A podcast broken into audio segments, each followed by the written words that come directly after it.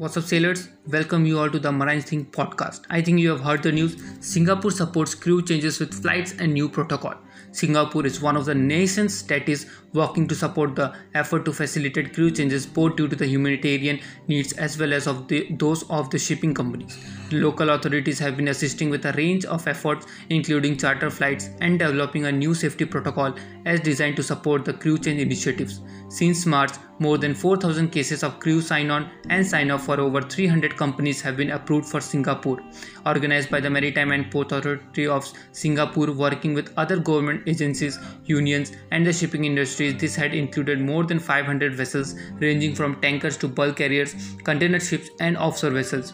Some initiatives that is currently underway focuses on permitting the use of charter flights to and from Singapore. The MPA together with agencies including the Ministry of Transport, the Civil Aviation Authority of Singapore, the Immigration and Checkpoints Authority, as well as shipping companies are all coordinating for the chartered flights for crew.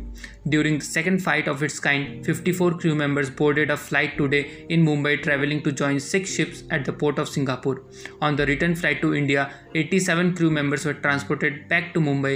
Two more chartered flights for crew change are scheduled to take place this week.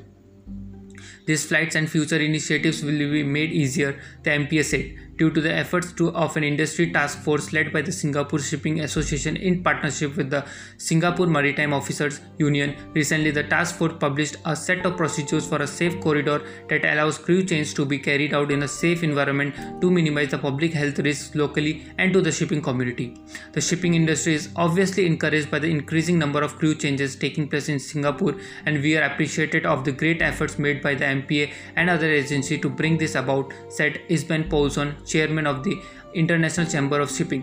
Given the enormous eh, global scale of the problem, let alone the serious implications of governments not dealing with crew change as a matter of the greatest urgency, we hope that Singapore will continue to take a leading role and at the same time continue to work with the industry to review the protocols. In the addition, the MPA has been facilitating the disembarkation of seafarers on medical grounds for compensate reasons and for contracts that cannot be further extended. MPA says it will continues to facilitate medical treatment of seafarers who require emergency attention while it also reviews the crew change procedures taking into account Singapore's circumstances and the global situation. Thank you for listening guys.